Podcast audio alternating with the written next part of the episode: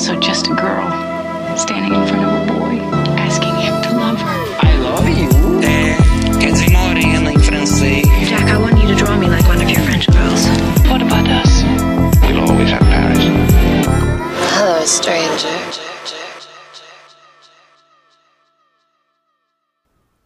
Tá bom, vamos lá.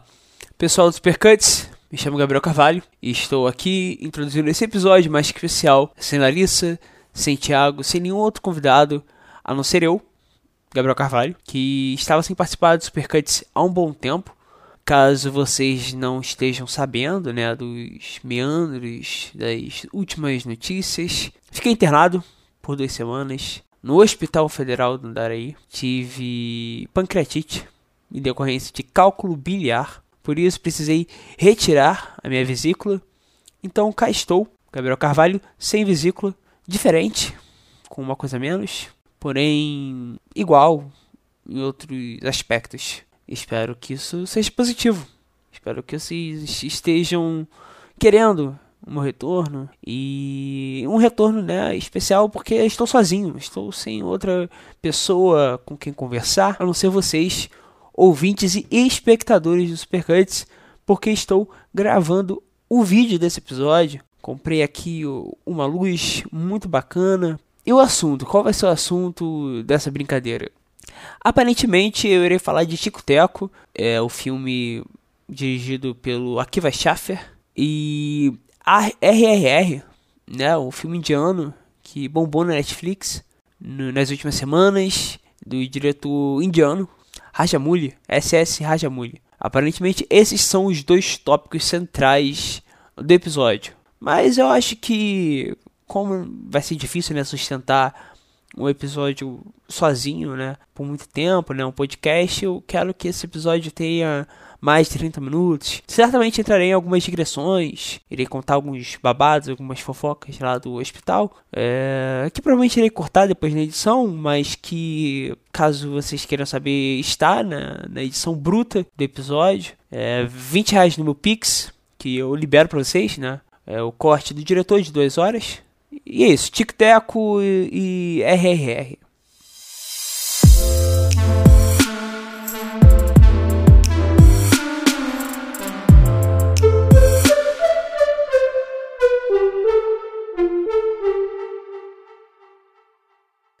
Lembrando a todos que esse episódio é um protótipo do que porventura pode vir a se tornar os vídeos do Supercuts, né? Com os convidados tendo suas câmeras ligadas, com edição pensando também na questão visual da coisa, não meramente a questão é, auditiva, né?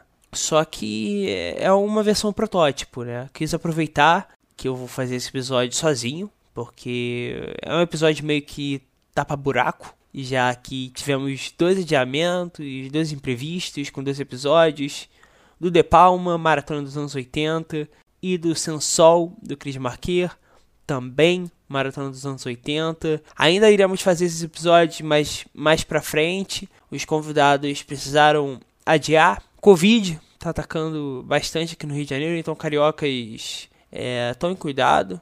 Todo grupo de, de amigos aqui no Rio de Janeiro, pelo menos tem alguma pessoa que tá com sintoma, que tá um pouco mal, incluindo eu. Porém, estou gravando esse episódio. Também o útil ao agradável. Tico Teco era para ter sido um episódio, só que a agenda complicou um pouco.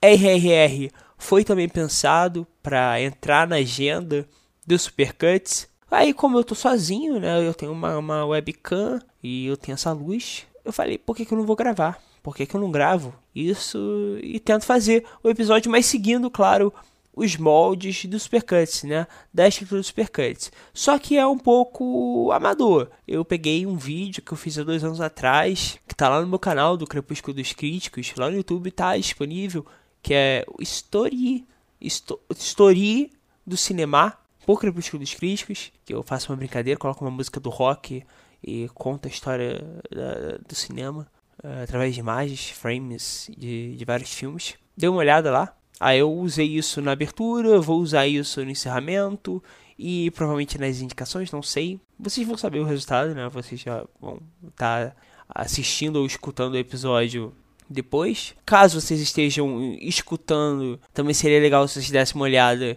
no vídeo, para vocês terem uma noção do que está acontecendo. E na parte né, da, do, do assunto né, principal né, dessa transição, eu estou colocando os 15, minutos, os 15 segundos iniciais de algum trailer de ambos os filmes. Eu não estou pensando demais, porque eu estou fazendo isso é, da noite pro dia, basicamente, na madrugada da quarta-feira, dia 8 de junho.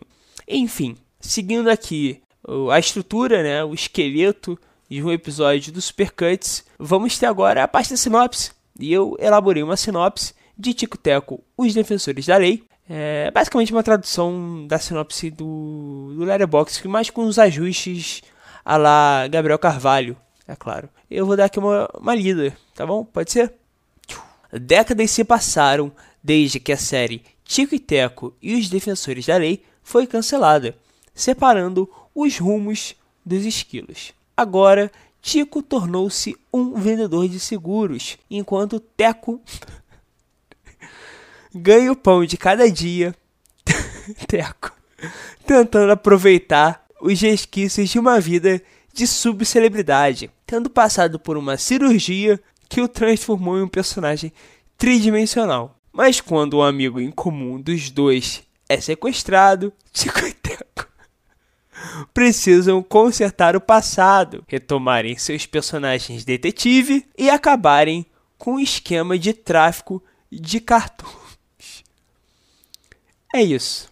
É, pela sinopse, já dá para perceber um pouco um pouco mais sórdido da coisa. É um filme que está disponível na Disney Plus. É um filme com esses personagens infantis, né? Mas que por outro lado tem um, uma carga é, um pouco mais adulta, né? Algumas piadas de duplo sentido. Tem um, umas, umas gags no filme com o queijo. O queijo que seduz o, alguns personagens, e os personagens vão flutuando até o queijo. Trope clássica eh, dos desenhos animados, né? O personagem vai uh, até o queijo. E, né, esse é o personagem, o amigo do, do Tic Teco. Eu não sei o nome porque eu não assisti esse desenho porque eu nasci em 2000 e esse desenho é dos anos 90. Então, não não, não, não sei os nomes. Acho que a garota se chama Gadget. Não sei se tem tradução em português porque eu assisti o filme legendado nas vozes do Andy Samberg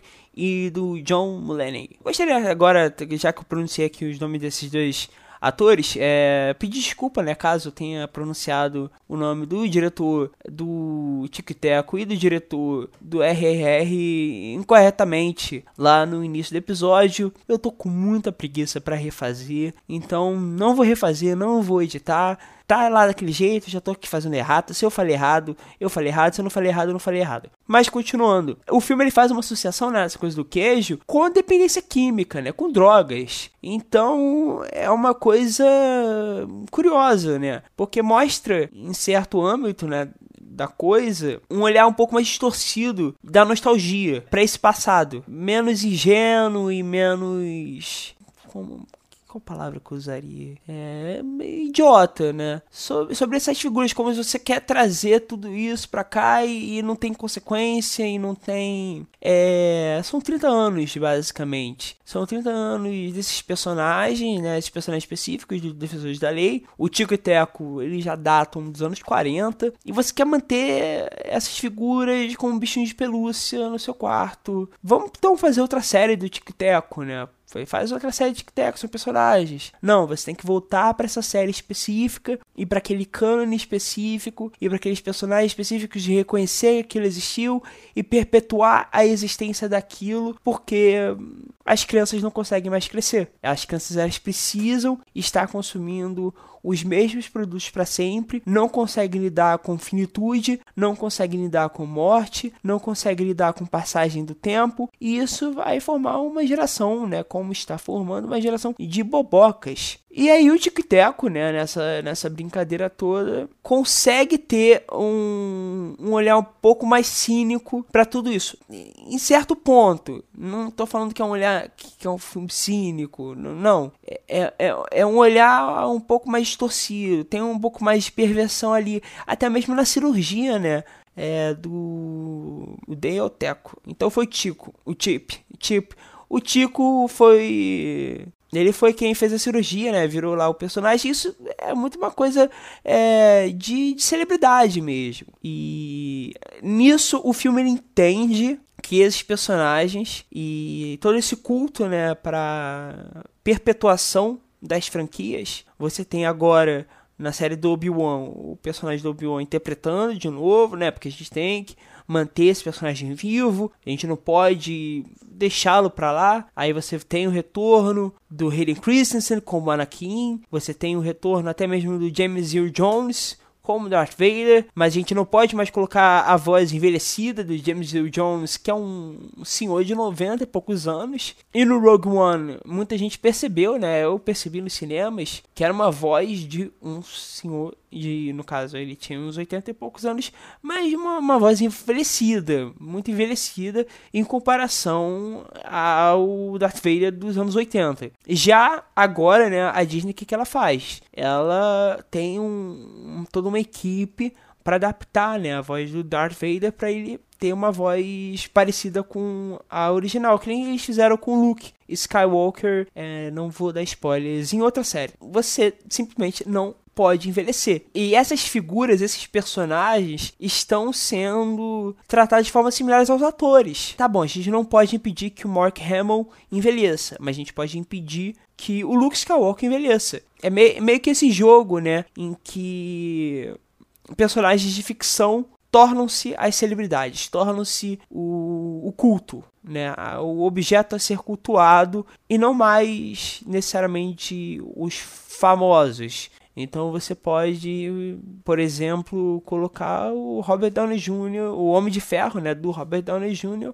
para sempre, porque você tem tecnologia para isso, como colocaram, né, a Princesa Leia da Carrie Fisher no Rogue One de 2016. Então, a imagem da, da Carrie Fisher, não como Carrie Fisher, mas como Princesa Leia, ela é rejuvenescida para sempre. E aí, quando a gente vai para os personagens animados, né, para os cartoons, o Tico e Teco eles têm um, um jogo parecido, né, com essa construção de universo em relação ao Tico ter feito essa cirurgia plástica que o tornou um personagem de 3D, né, de computação gráfica, em contrapartida ao Teco, que manteve-se, né, no seu estilo original.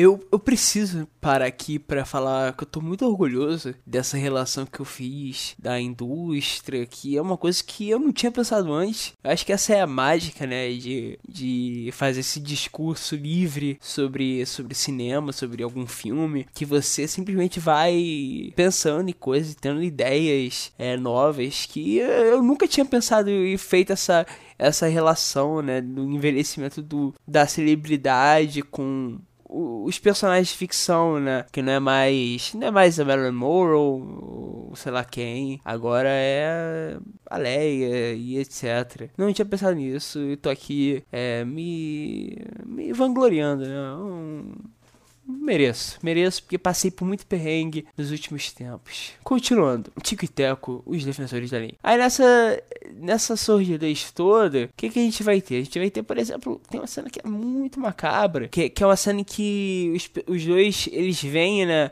esse muro cheio de, de partes dos corpos do, dos personagens. Então tem o chapéu de um personagem, tem o focinho de um personagem, tem a boca de um personagem, tem é, a espada de um personagem. São membros deles, né, que foram retirados e é uma coisa horrível, uma coisa grotesca. Só que o filme, o filme leva para dentro da, da piada e para mim os melhores momentos do Tico e Teco são esses. É, é um filme extremamente superior a uma outra obra recente da Disney, que é o Free Guy, que é um filme que também se valeu de nostalgia em determinadas cenas, mas de péssima forma. É, a cena final com Ryan Reynolds tirando, né, o escuro do Capitão América, sabre de luz de Guerra nas Estrelas, Star Wars, aquilo é uma bobagem. Tico Teco tem esses momentos, mas são mais bem pensados. Por exemplo, o Seth Rogen, ele interpreta, né, tô falando aqui, claro, da versão legendada, né, da versão original do filme, em inglês. Seth Rogen, ele interpreta um personagem que é inspirado naqueles é, personagens, né, do Zemex, né, aquele que, que tava querendo brincar um pouco com motion capture, captura de movimento, com esses personagens animados que eram baseados em, em movimentações de atores reais, é, no, no Beowulf, Be, Beowulf, no... não sei, como é que fala Beowulf? Sei lá é, Expresso Polar, né, o mais famoso. E aí tem uma cena específica em que, né, aproveitando que o Seth Rogen tá em cena, eles vão lá e colocam o Pumba, aquela boa gosma lá azul do Monstros vs Alienígenas e o Louva-a-Deus do Kung Fu Panda. Os três que são interpretados pelo Seth Rogen. Então eles vão lá e fazem essa referência. Mas que é uma referência, né? Que não tem tanto valor, diferentemente do Sonic eu acho o Sonic muito bem pensado. É um personagem que você está lidando um pouco com o ostracismo dele, né? De, do, do Sonic feio, que se torna esse meme, se torna esse objeto de culto, mas que está lá passando, né, por um processo muito particular e, e que, né, nessa sociedade doentia, né, da coisa, vai sem querer fazer uma série do Sonic feio. E a gente não vai se surpreender se nos próximos anos Sonic feio, sei lá, virar uma marca. É como já deve estar, tá, né? Lucrando com esse Sonic. Sonic feio, para quem não estiver entendendo, é, é, o, é, a versão original do Sonic do filme Sonic de 2020, que era um Sonic mais humanoide, com pé esquisito e tinha um corpo estranho, enquanto o Sonic final, né, que a gente pôde também assistir na sequência, né, desse ano, de 2022, é um Sonic mais cartunesco, mais, mais versão animada da coisa e menos tentar trazer o Sonic para a realidade. Esse Sonic, por outro lado, tá no filme, né? A Disney conseguiu os direitos de vários personagens que não são de sua posse original. E, e aí, no fim das contas, a gente acaba descobrindo, né? Tem um plot twist que o Sonic ele aparece no final. Ele tá falando que ele tá participando de alguma coisa do FBI. Só que aí, claro, é, é um filme que também. É que eu não faço parte desse, desse público que se importa com tico-tecos defensores defensores da lei. Mas no fim do, filme presta-se uma homenagem, tem um carinho por essa série, pelos fãs da série. E aí eu acho que o filme vai acaba chegando num lugar comum da coisa. É, resumindo, Tico Teco, os defensores da lei. Eu assisti o filme já há um bom tempo. Esse episódio já era pra ter sido feito há um bom tempo. É, não tô me lembrando mais de muitas coisas é, dessas coisas do lugar comum. Então você vai ter no final do filme o, a reunião da equipe original, né, de todos os personagens lá, que, se, que tem um come together, a amizade do Tico Teco é, é retomada, e essa perspectiva, né, da série Os Defensores da Lei ser continuada. Também acho que é uma possibilidade a gente ter um retorno da série, ter uma próxima temporada. Acho que meio que, que atua contra, porque acaba perpetuando algo que o filme ele tem consciência de que não é real, a ponto de que tem toda né, a questão com Peter Pan, o Peter Pan, Peter Pan, que é o Sweet Pete no filme. Peter Pan que cresce e não pode mais ser o Peter Pan. O filme, o filme vê como uma forma muito trágica. E eu acho que também o filme poderia ter, ter tido mais cuidado. Acho que quando é, é, é um filme melhor do que ele, ele, ele acha que ele é. Porque essa coisa do Sweet Pea uma coisa que o filme poderia ter, ter lidado de outra forma que é um personagem trágico, é um personagem que está conversando com tudo aquilo que o Tico e Teco estão passando, que tudo aquilo que o, o Sonic Feio está passando, que o amigo dele está passando. E no fim das contas é só mais um vilão, sabe? É um personagem que conversa, né, também com o, o background do, do ator que fez a voz do Peter Pan no, no filme original, né, dos anos 50. É, o nome do, do ator era Bob Driscoll, Driscoll ele morreu com 31 anos, corpo não identificado, que demorou alguns outros anos para ser identificado. e para a notícia da morte ser noticiada. Morreu em decorrência, né? Algo que tinha a ver, né, com seu abuso de drogas. Então, uma história extremamente trágica, uma das histórias mais tristes, né, dessas lendas da Disney. Eu até entendo algumas reclamações que foram feitas, né? Algumas críticas que foram feitas a um mau gosto, eu acho, de ter pensado no personagem do Peter Pan, mas eu acho que a questão central é como ele é explorado no final, sabe? Ele acaba virando esse Mechazord, é uma bobeira, é uma bobeira. E aí seria pedir demais, né? Um filme que teria um cuidado dramático, a la Pixar, né, da coisa, enquanto na realidade é toda uma paródia. Também para ser uma paródia, ele teria que para ser essa paródia completa e grosseira, né, ele teria que se abdicar completamente do sentimentalismo, que é alguma coisa que ele não vai fazer. Então, a gente vai ter essa obra que flerta com coisas mais interessantes, que mantém-se num lugar comum e que no fim das contas a Larissa e o Thiago gostam né, de dar nota. Eu vou dar nota 3 de 5, né? É, eu só dou 1, 2, 3, 4, 5. Quem me conhece já sabe. 3 aqui não, não é ruim, não. Tá lá na média e pode assistir, né? Assistam o Roger Rabbit. Mas para Roger Rabbit se vocês estiverem interessados, né? Nessa mistura de live action com animação. É uma mistura um pouco mais é, criativa, imaginativa da coisa, que é a do Zemex, né? Do, do Expresso Polar. É um cineasta que, desde o princípio, sempre trabalhou né, com efeitos visuais, computação gráfica, com os limites né, da tecnologia e de como explorar né, é, essas possibilidades. Zemex está vindo aí com uma adaptação de Pinóquio. Né? Eu estou interessado pelo Zemex, é, porque assisto tudo né? completista, com, completista. Cadelinha, cadelinha do Zemex. É isso. Vamos pro próximo?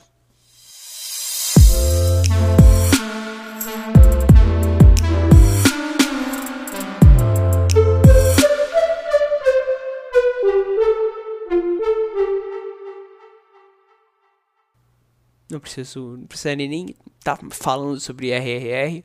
Poderia ter partido direto para as recomendações, encerrado de ver esse episódio, porque eu estou muito cansado. E vocês podem perceber que eu estou um pouco desanimado.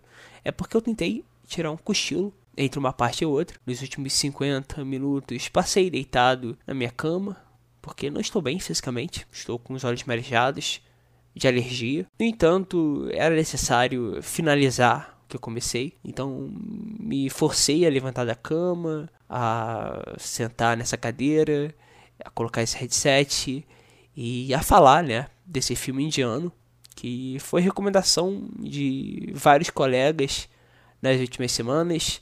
Já conhecia de nome o cineasta Rajamouli, já havia assistido algumas cenas de alguns filmes dele. Acredito que foram cenas de Barrabulha, tem o primeiro e o segundo. E aí a RRR né, surge como essa pérola é, na Netflix, mas não uma pérola escondida.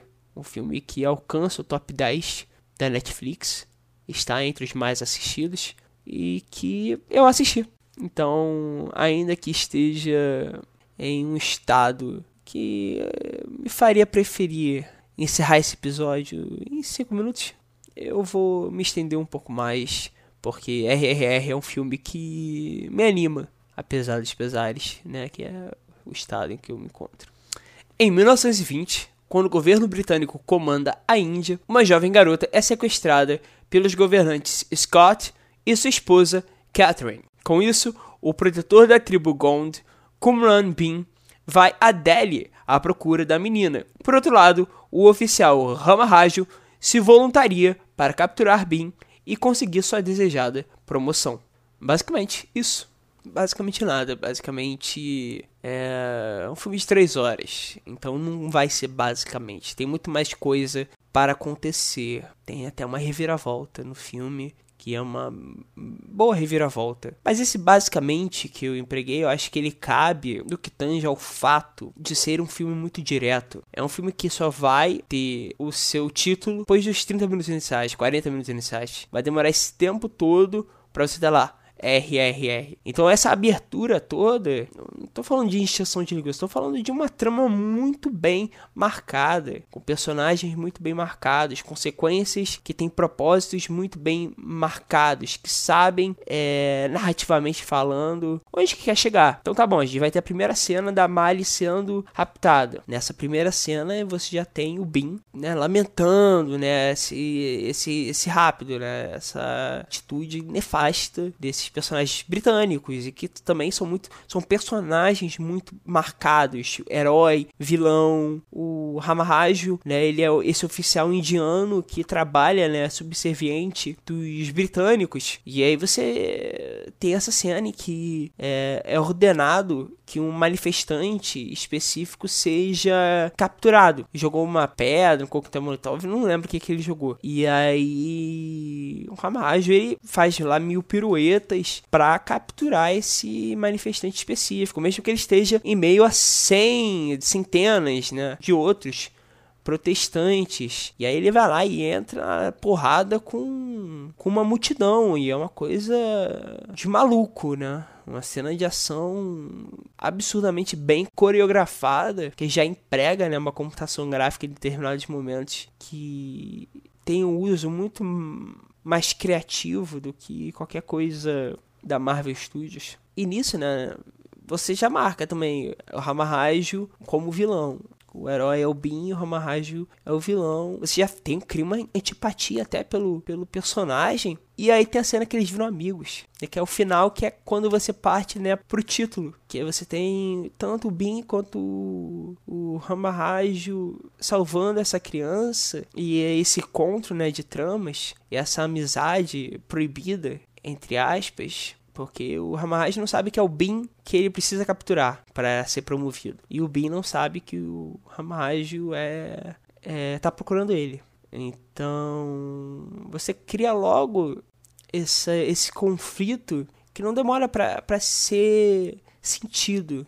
Então, eu diria que RR é, exemplar de um cinema popular, de um cinema para as massas. Esse cinema que é extremamente caro, como filmes da Marvel são extremamente caros, é feito para a massa, mas não por isso é alienado, alienante feito de qualquer forma. Pelo contrário, né, o filme ele é até sobre isso, chegar nas massas e fazer revolução. Não sei se até porque eu acho que eu precisaria ter um pouco mais de conhecimento sobre o contexto do cinema indiano, contexto cultural indiano. A gente está aqui falando de uma produção da Tollywood, porque é em língua é em telugu o filme originalmente. É, na Netflix ele está disponível em dublagem em, em. A gente não vai conseguir assistir, pelo menos a maior parte agora, né, o filme na versão original, em telugu, mas essa é uma política, né, do, do, cinema indiano muito comum, porque são várias línguas que a Índia tem como oficiais, entre aspas, elas são é, voláteis de estado a estado,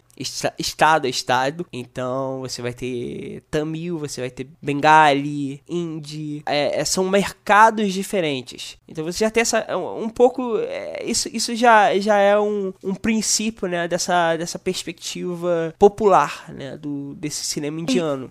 Mas é isso, eu não sou um estudioso do cinema indiano que vai. do cinema e da cultura indiana, né? Que vai entender os pormenores, as implicações, os impactos né, dessas obras. Só que o, o ensinamento, né, né? O arco né, do, do Ramaraj, e aí a gente vai entrar em spoilers da trama. O arco, né? A reviravolta do Ramaraj é que, na verdade, ele era. Ele tava lá como um espião. Ele tava lá querendo subir, né? De patente para poder desviar armamento para sua tribo. E aí, com isso, ele ia conseguir né, fazer uma revolução. Só que ao mesmo tempo, né, ele vai percebendo potencial revolucionário na, na arte, digamos assim, do Bin, na canção que ele canta, quando ele vai ser executado. Ele não é executado, mas quando ele vai ser executado, é muita coisa que acontece no filme. É muito, muitas indas e vindas são relações, por mais é, simples que elas pareçam ser, as dinâmicas são muito bem determinadas, é tudo muito profundo e tudo muito dramático. Muito bem encenado todo esse drama, toda essa potência. Uma potência a fim, a fim de fazer a gente participar dessas amarras que vão para um lado, vão para o outro, e a gente precisa ir né, no, no fluxo de, de, sentimentos e de sentimentos que são muito é, exacerbados, são muito chamativos servem né, para chegar né, esse potencial revolucionário da coisa, de chamar a gente para luta, chamar a gente para se importar com esses personagens, se importar pela causa desses personagens, torcer por eles. E aí é um filme de super-herói que o, o Rajamuri tá fazendo, ele tá pegando duas figuras sagradas, históricas, né, da Índia e criando uma, uma história fictícia. Né? O filme começa avisando pra gente que é uma história fictícia. Esses dois personagens, embora tenham existido, eles,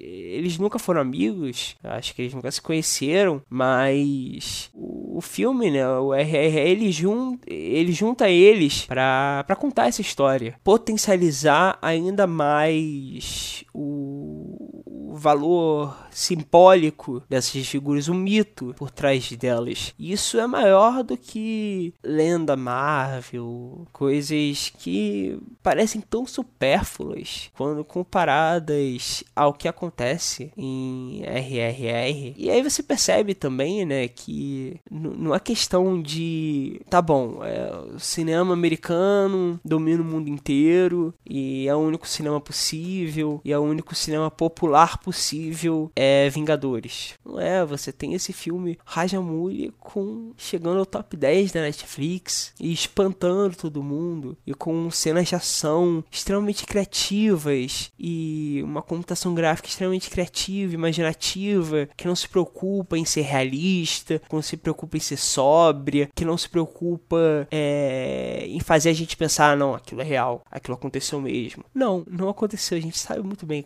que não aconteceu. A gente sente o, o, valor simbólico da coisa, da fantasia, e que, que, que é muito mais importante do que historinha contada pra gente ficar pensando né, em furo de roteiro, pra gente ficar pensando em verossimilhança, pra gente ficar pensando, não, que mentirada. Faz parte, né? Faz parte de toda essa fortificação da lenda que ela significa de verdade. Esse filme é exemplar, acho que, que as pessoas depois querem colocar, né? Que os heróis Marvel são, são mitologia americana, é o equivalente à mitologia grega.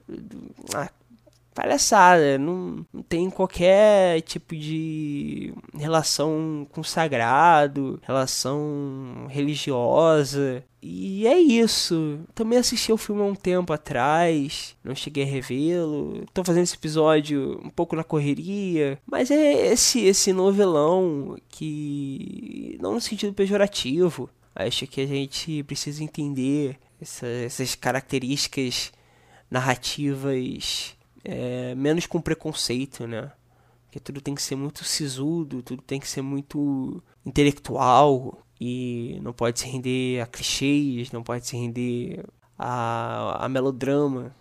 A melodrama visto como algo negativo, que também é outra outra bobagem. E a dança, né? Canto, dança, um espetáculo à parte. Um filme de ação melhor do que os filmes de ação americanos dos últimos 10 anos, um filme musical melhor que os filmes musicais americanos dos últimos 70 anos. É, quando que o Jim Carrey parou de dançar. Por isso eu vou dar 4 de 5 pra RRR. Eu amei o filme, eu só detesto. Não sei se detesto a palavra muito forte, mas eu não gosto nada da personagem daquela mulher. Eu acho que o filme saboreia um pouco nessa comunhão é, da força revolucionária com, com a polícia, né? Polícia que é a manutenção do, do status quo, mas consegue subverter isso inteligentemente é uma subversão que eu até não esperava. Eu tava falando, tá bom, vou, vou passar pano pra isso. Ele, ele é uma pessoa boa. No, no- não, é, é é mais complexo do que isso. Uma pessoa boa no, no fundo, né? Porque a gente começa a simpatizar pelo Ramágio, e aí quando vem, né, disputa entre eles, conflito, né? A gente fica triste, né? E depois tem toda, toda reviravolta da coisa. Só que essa personagem é, feminina, ela fica primeiro de escanteio, então, é, narrativamente falando, não tem muita utilidade, que é um revés no caso desse filme, que parece tão meticulosamente orquestrado, né, com informações colocadas em cena, até mesmo os flashbacks, tudo muito bem posicionado, e aí tem essa personagem que é muito uma ponta solta, e é uma ponta solta também nesse sentido, né, nesse sentido que é uma meio que uma conciliação com a coroa britânica. Beleza, não mas eu acho que não, não cabe, não cabe. Eu acho que é uma aresta que o filme não quer fechar. E ele só quer colocar em cena pra não ser tão radical. E aí é o problema, né, de ser esse grande filme é, extremamente caro, um dos filmes mais caros já produzidos na Índia. Mas é isso, há males que, que vem pro bem. Dá pra, pra ganhar todas. Enfim, 4 de 5, tá bom?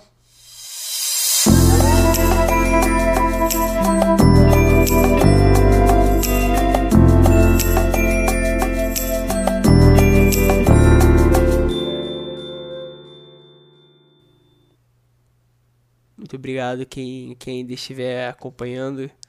Eu sei que a retenção é complicada na parte das recomendações. Eu acompanho a métrica do Supercuts, dá uma caída, mas é um momento legal pra gente é, conversar né, sobre o que a gente está assistindo, uma hora mais informal, né?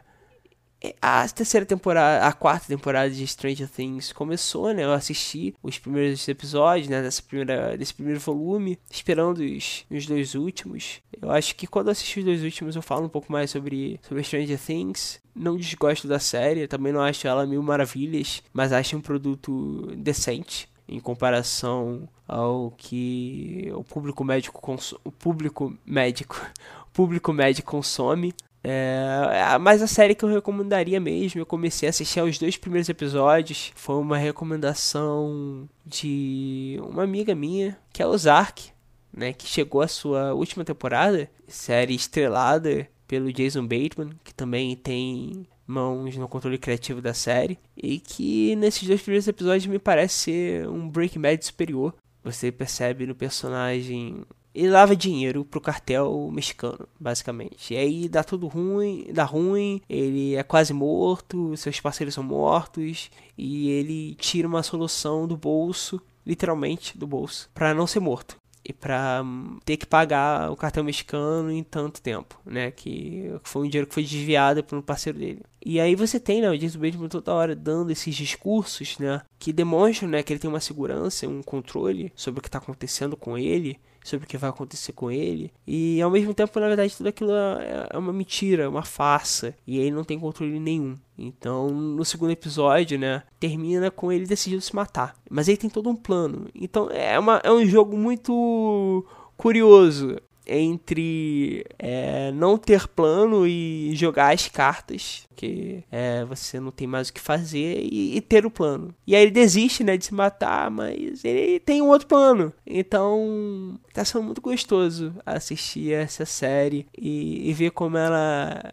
vai, de forma muito inteligente, é, se renovando, pelo menos nesses dois primeiros episódios você termina o segundo episódio com a mãe falando para os filhos é, que o pai lava dinheiro, que potencialmente seria é, o grande drama, né? Não revelar para as crianças a situação né, do, do, pai e da mãe que eles se encontram. É, o texto, né, ele, ele cuida bem, resolve bem né, essas expectativas e encontra soluções que estão me intrigando. E eu acho que eu vou terminar por aqui, porque são quatro e meia da manhã. Chegamos assim ao fim do episódio. Agora só fazer o meu jabá. Me chamo Gabriel Carvalho, já sabem disso. Vocês provavelmente já me seguem nas minhas redes, mas quem não me segue, arroba Carvalho Gabiru no Instagram, arroba Gabiru Carvalho no Twitter. Em ambas as redes você consegue encontrar um, um, um, link, né, que é uma árvore de links que você clica e aí você tem acesso a todas as minhas redes. E aí você consegue ir pro meu Letterboxd, pro Instagram do Crepúsculo dos Críticos, que é a minha página pessoal, que está um pouco inativa, mas que pretendo retomar. E também a, a, minha página no Cineplot, que é onde que eu majoritariamente escrevo, né, minhas críticas, meus textos longos. Então, vocês podem fazer parte desse movimento, né, para divulgar o meu nome e fazer com que eu chegue a mais gente, mais gente acompanhe o meu trabalho, o trabalho do Supercuts, né, que é o podcast que eu edito às vezes, eu auxilio, né, colaboro com, com a Larissa e o Thiago, que são os chefões, né, desse negócio todo, e que por vezes eu, eu faço um bico aqui a colar para fazer esse projeto que eu acho muito bom, que é o Supercuts, e para frente. Esse foi um episódio especial, né, standalone, não sei se teremos mais desse ou se manteremos, né, o padrão que, que eu acho que é melhor, eu acho que cansa muito ficar falando sozinho por tanto tempo assim. Eu gosto muito dos Supercuts pela.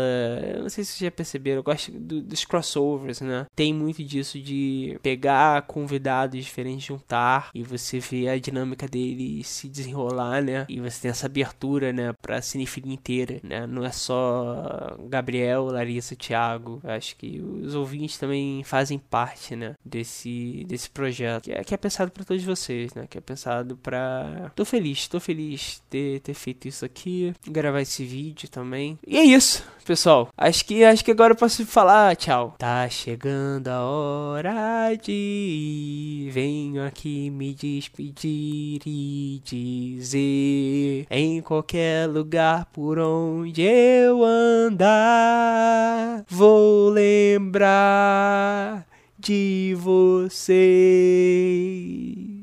Sigam o Supercuts nas redes, arroba SupercutsPod. E é isso, pessoal. Tchau, tchau e até mais.